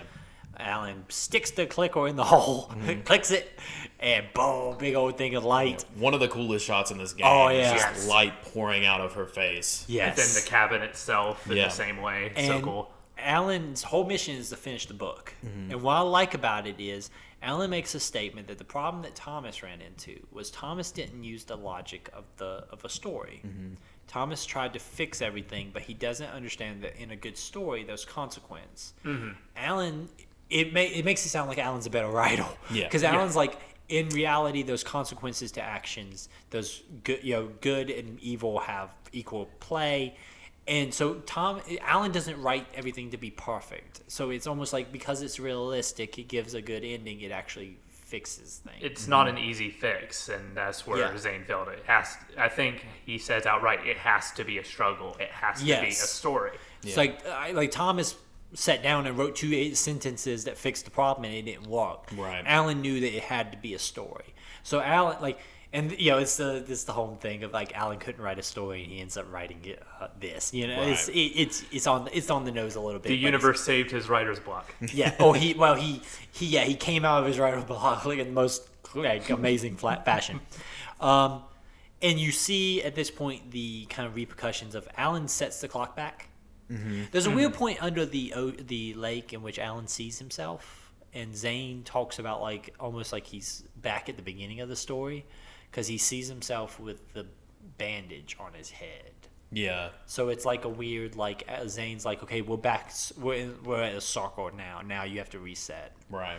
um, and the clock even goes back. Yeah. Um, Alice is saved. More importantly, Deerfest is saved. That's true. um, but you know, Alan, Alice comes swimming out of the the lake. Um, So was that a uh, clock turning back thing? Because we saw the like uh, the sun and the moon going in reverse and everything, but and when Alice emerges from the water, is that supposed to be like when we go over the mountains and uh, Deer Fest is happening? That's supposed to be later, right? Yes. 'Cause- okay. I do want to say there is a like explicit like this is a time uh, a clock rolling back the That- hands. I Yeah. remember the explicit clock rolling back, but then it was Deer Fest, so that Right, kind of threw me off because I didn't realize that that was supposed to be Yeah. that- um, I think I think time. that's what. We we fly over the mountain, and all of a sudden it's two weeks later. yeah. Gotcha. Um, we don't see where Alice goes. We just see that she gets out of the lake. right. Then we see kind of the characters of the story are now happy-go-lucky. It's almost like they don't even know what happened. Yeah. Um, except Rose, who is now holding a lantern. Yep. Almost like Rose is the new Lady of the Light. Right. And in the background, we see Nightingale, who's in the darkness. And I'm sorry, Nightingale does not do enough in this story to justify being the grand like darkness. He's just some dude. Right. Like What- he could have picked that old guy who hung out his window and be like, "What's going on down there?" It would have made just as much Wait, sense. time out. That's Nightingale. I thought that was Alan. No, that's No, that's Nightingale. Nightingale. Oh my God. That's Nightingale. Yeah. And Rose is standing. I had there- forgotten about Nightingale up to this point, so I was like, oh, obviously it must Well, be like- Alan. There's no one else it could be. like and Rose is standing there as the new, which is which alludes to the fact that means Rose plays the Cynthia role. So is Rose the other woman? Mm. Oh, The true muse is the other woman in this game. Somebody at Remedy is trying to pass along some information. I blew up somebody's spot at Remedy for ten years ago. He's like, "Oh crap, they're on to me, Sarah." but um, and uh, we see that Alan is still writing, and the game at the end of the credits does a straight up Alan Wake story. Will continue. Yep. Um, Usher plays Major Tom. Oh my such gosh! a so when they do the the final line, he's sitting there typing. He is seemingly possessed at this point. it's not a lake. It's an It's an ocean. ocean. Is what he's implying that he in the center of the lake is growing powerful. He's like, Right. oh, this lake is more powerful than I thought. I can do anything in here. Is And then I after that, took that as. cut to Space Oddity, and it just wraps up. Like that is the best So music good. choice in this game. Where it's just like, okay, this dude is out there, and he is now a part of what is happening. So I just, I just made me so happy. Yeah. Ground control. Oh man.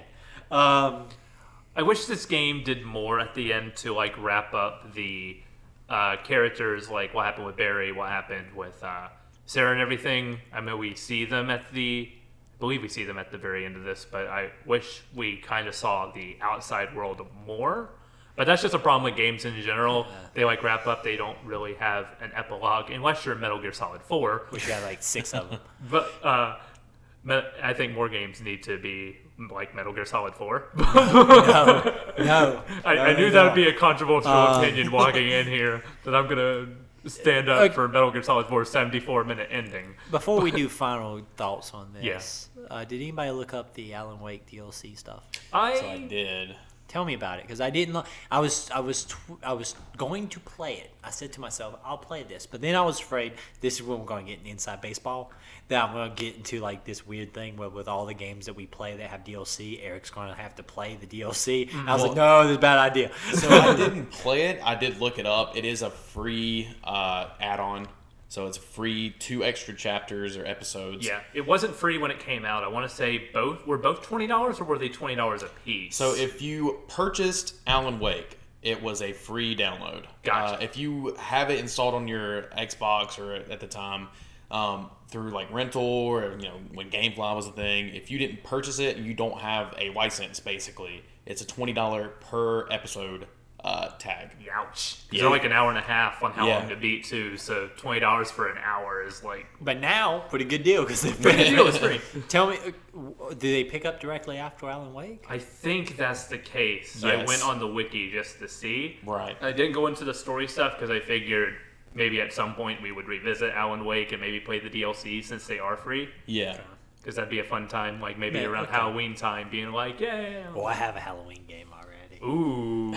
Secrets. I have a feeling I know what it is. Um, but uh, yeah, I'm interested. So you know, you you looked it up also. Uh, I didn't look it up, but I did. Like I was on the cusp of just playing both of those. I I've got, I've got them too. installed. I was that I was ramped up off the David Bowie. Okay, let's do this because I have a Halloween game in in, in mind. Mm-hmm. Um, maybe in the next few games we go back do that DLC. I want to kind of Because I, I will play Yeah. it. I, I like this game. I think this game is great. Would y'all be interested in doing that? Not maybe in the next couple games, but Yeah. maybe Yeah. I would the line. definitely like to I, revisit. I that. want to sit on this ending for a little bit Yeah. in my mind before we go right into it. Yes. Because I think that'll make it even more stronger. And you know, like I said, with this game being on Game Pass, I don't foresee this game leaving Game Pass anytime soon. Right. No. Um, I, yeah, that would be cool. Maybe maybe we do that in a few months. Yeah. Uh, Yeah. I would be interested in that. I would absolutely love that. Final thoughts. Sum up how you feel about Alan Wake. This is a really great game. Is a game of the time, and it's absolutely worth playing uh, nowadays. Knowing all of its flaws, it are not. This is not a game I would pay sixty dollars for brand new, but for playing it on Game Pass for I think it's like fifteen dollars now on Steam, it's absolutely worth that. This is a game that I think everybody should play at least once.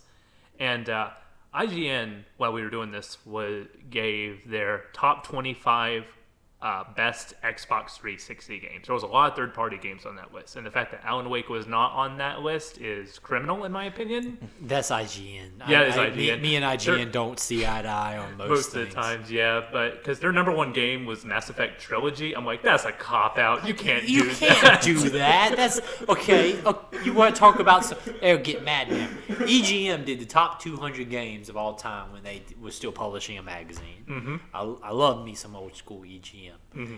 They didn't stick trilogies on there as a digum freaking you know thing. Yes, that's ridiculous. Nick, final thoughts. Um, I would definitely agree with most of the stuff that Michael said. Uh, the combat in this game is almost does it a disservice, uh, just based on. Uh, I feel like this game almost could benefit from being like a point and click type adventure game where you're kind of in it for the story. Uh, the writing for it to be such an aged game uh, will, you know, it pays off. It holds up. Um, a lot of the encounters that I had that weren't part of like a set piece um, weren't as interesting to me. And if, I think that if I go on to play more of this game, I would probably do it on easier difficulty just to see through the story. I uh, my final thoughts is this. I really I would pay sixty dollars for this game. I really loved it. Um, too much combat. There's Yes. a moment of the time. Too much combat. I want less combat, more story. um, but this is a game that holds up. I recommend this game. I've been recommending this game. I've been telling people, even if you don't listen to my podcast, please listen to the podcast. Um, play the game anyway because it's a great freaking game. Uh, Alan Wake, we all seem to like it. Mm-hmm. Uh, we're gonna take a little break here. Come back with our next game. Ooh. Ba-da, ba-da, da, ba. Psh.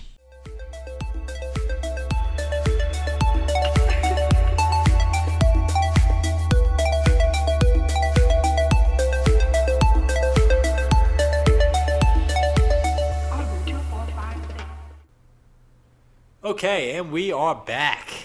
Man, that was fun. That was fun talking about Alan Wake. Uh, this was a great first game for us. So, first game's over. What does that mean? That means it's time to talk about the next video game. yes. Because the train don't stop. That's right. Train don't stop for nobody. Um, our next game, Observation. This is a fairly recent game. Mm-hmm. Um, I want to say it's an indie game. Yes. So, If not, it's a small studio game. yeah, Uh, recently popped up on Game Pass. Also is on Steam. correct. Yeah. Uh, what other locations is this game on? Does anybody know? It was on the Epic Games Store. It was an Epic Games Store exclusive uh, last year So no on one- PC, and then I think it was on the PS4 around the same time. And it just this past week dropped on Steam and Xbox Game Pass. Right on. So it's it's fairly new, recent addition to all this stuff. Um, it's a newer game. It's kind of cool if you think about it. Major Tom Yeah. leads right into this. Man, we're just segueing all over the place. um, I'm excited about this game. I've never played this game before. I don't think any of us have. Yeah, this should be a fresh one for all of us. Yeah. I think I remember Giant Bomb talking about it a little bit, but I didn't watch any coverage on it. So Yeah. I Yeah. have, and doing some research on it, having like scratching the surface of what this game is, but I'm excited to go in as blind as possible. This will also be a one shot. Um, it's going to be a one shot game for us because it's only about a five hour to six hour game at most. So uh, the next time we come back and we talk about this game, you know, we'll talk about the whole thing. Uh, it'll be a good palate cleanser. Yeah. For Alan Wake, uh, and we'll do a longer game next time. It's also probably a good com- uh, companion piece to it too, because it is, from what I see, a also type of thriller, but rather in the vein of psychological thriller. This is more of like a sci-fi thriller. Yeah. So this might be a good comparison Yeah. between the two. And we're not going to do just thrillers and things like that, but you know, I think this is a this is a good. We want. I, I ain't gonna lie. I wanted to do a one shot just because I think they're cool. And Yeah. so many indie games right now are like that, so I would. I, I think it'll be a fun one. Uh, It's yeah. Probably a good idea to like break up longer game sessions with shorter games too. Michael, Yeah. Michael, that's inside baseball. Yeah, yeah, sorry. Don't talk about inside baseball on the podcast. okay. Uh, instead, talk about what. Give me some facts about observation. I'll give you some facts about observation. This was developed by No Code, an independent studio from Scotland, and their leader, Jon McKellan, who worked with uh, Creative Assembly for Alien Isolation and Rockstar for Red Dead Redemption 2, and he founded the studio in 2015. Their first game was Super Arc Light on iOS, earning Editor's Choice when it released. And they began development of Observation in 2016 uh, making a demo to shop around to publishers. And once they secured a publisher with uh, Devolver Digital, they participated in the Ludum Dare Game Jam. If you don't know what a game jam is, it's basically they have like a set amount of time to make a game. Some really cool indies have came out of one of those Ludum Dare game jams, including uh, Gods Will Be Watching, and they made a game called The House Abandoned, which was expanded into a game called Stories Untold, which released in 2017, just to kind of get the studio by while they were funding and developing Observation.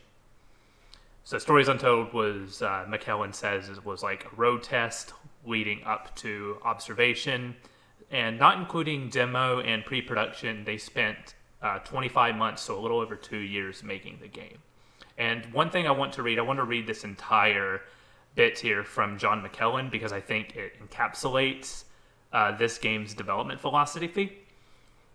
Hope I don't butcher this as I read it.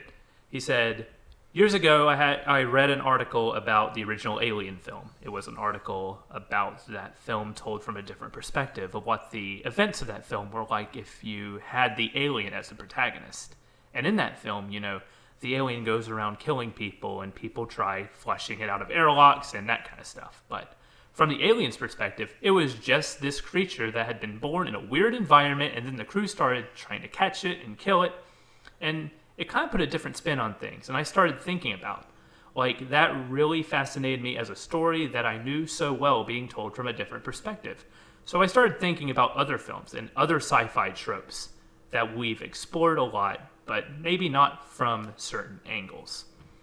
One funny thing about the game's development, in order to simulate the lack of gravity, the team would push around the animator on a bar stool around the motion capture studio to capture the feeling of zero gravity. And the game was initially going to be split into different sections. I believe that implies that was going to be an episodic game at one point, but it was merged into one game once the uh, pacing was figured out. And that's everything I could find on observation. In the podcast description, I'm going to link the Game Reactor article where I got the interview quotes from and everything because it's a really fascinating read. Jon McKellan seems like a really intelligent guy, knows his stuff, and it's a really interesting interview. I don't want to do anything else on that game because I do want to go into it super cold. Mm-hmm. Um, I like sci-fi a lot. Same. Um, most of the books I read are science fiction. Most of the movies I read are science fiction. So um, with this one, it seems like it, from my very passing knowledge of it, it seems to be very much a kind of a cold, hard sci-fi, and that's something I really enjoy. I think this is going to be fun. I think so too. Like Yeah. I'm really interested. Just reading that quote in particular about taking movies into different perspectives got me like, okay, I have a feeling what I know what this game's philosophy is, and if that holds true, I think this could be really really cool. Yeah, for sure. Yeah. for sure. I was. Uh, it's pretty interesting that the the developer, um, No Code. I was looking at another uh, game that Stories Untold. Mm-hmm. Uh, the House Abandoned seems like it's pretty cool. Um, so I might check that out after we take a look through this one. Yeah, Yeah, I mean, I think uh, One thing this podcast has done for me is it's also ex- making me expand my gaming. Mm-hmm. It's very easy to fall into holes of one or two games. Yeah. And especially now when you have all these access to different services that allow you to play a lot of these indie games for free. Or not Yeah. for free, but you pay But for a service. yeah. It's almost for free. Um, and that's kind of if there's one thing this podcast does to help is maybe push some of these smaller games to the forefront. Um, that means a lot to me because you know no one needs help getting the Halo games out there. Right. But games like this is where I think the genre is is very expanding, especially with the amount of stuff going on in the world where studios might not be operating at full capacity. These might be the, the bulk of the games you see in the next coming years Right. because they're still operating. And uh, I don't want people to be like, ah, small games, uh, what's the big deal? Keep playing Apex. Yeah. No, man, there's so many great little indie games, those small team games that are worth your time and worth your effort, and those ideas and experiences that are really worthwhile out there. Some of the best game experience I've had this generation was uh, shorter games, like Oh, yeah. games like Furi and uh, Battle Chef Brigade. Brigade stuck with me a lot longer than some of the AAA 10-hour campaigns that I played Yeah. recently. It's the indie movie or the indie co- like I'm, I like comics. It's the image comic compared to the Marvel and DC. I don't read a lot of superhero comics anymore, but I read a lot of freaking image because those those are the stories that you know. And some of it's the older I get, you know, there's still great. There's great popcorn fiction out there, Right. but the older I get, my time is is precious. Another And, thing uh, that excites me, uh, Devolver, the publisher of this game, there is almost a certain seal of approval Yes. that goes along with it. Yes. I mean, the, a lot of the my favorite games that I've played in my life are from Devolver. Yeah. One of them being uh, The Messenger, published by Devolver. Oh, yeah, it Hotline is, Miami, isn't it? Published by Which- Devolver. which one? Hotline Miami. oh, it is. Um, That's yeah, right. There's a certain you know what you're getting when you go to a Devolver game. Them and Adult Swim games are Mm-hmm. the two I think of when it comes to like really interesting ideas. yeah. It's the um, uh, punk rock. It's the punk rock uh, Fat Wreck. yeah. Yeah. It's the Red Scare Records. Right. Where um, you know these are record labels that if Red Scare puts something out, I'm gonna check it out because Right. it's Red Scare and they like I know Toby over at Red Scare is putting stuff out that I like. Yeah. Uh, Fat Wreck not as much anymore, but this I'm going I'm going This super. time and place. I'm inside punk baseball here, um, but yeah, not saying that those days of Eric dreaming that his records would be released on punk. There's a wide swath of bands that when you again, Fat Wreck is a good example. You know kind of what you're getting. Yeah, because you know who's putting it out, and like that, Right. a situation like that, and that's I'm glad that those publishers like that for video games. Yeah. because it's like like and they're vastly different games. Mm-hmm. You know, I love Respawn. Everything Respawn's done, I've liked. Yeah. But three out of the four of their big releases are shooters. Right. You know, it's Titanfall one, two, and Apex. Yeah. But then they did Fallen Order, which was Mm-hmm. completely different, but very good. I like these off the wall to publishers who was like, here, check out Hotline Miami. Yeah. Check out The Messenger. Check out the, you know, it's just because yeah, I didn't even notice that that connection was there. Yeah. And when you said it, I was like, man, that makes me more excited about this video game Exactly. Yeah. uh, especially as somebody playing the messenger right now. um, yeah, so if that does, if we do anything, let's push some indie games. Let's push some small published games. Uh, Sure. Yeah, that's the punk rock in me, man. Still there all these years. Um, let's do some closing. Let's close. Let's bring it home. All right. Uh, state of the save. Get on there. Do some liking. Do some five star reviews. Push this thing. Tell your mom. Tell your brother. Tell your best friend. Tell your secret mistress that holds a light that you know keeps you from falling into a dark lake. But in the end, has your back. Has your back. Please do not let that be the message of this podcast. I got so much explaining to do when I get home. Um, but yeah, you know, really, I really appreciate everybody who's listening. We've had a really consistent listener base, and it's growing.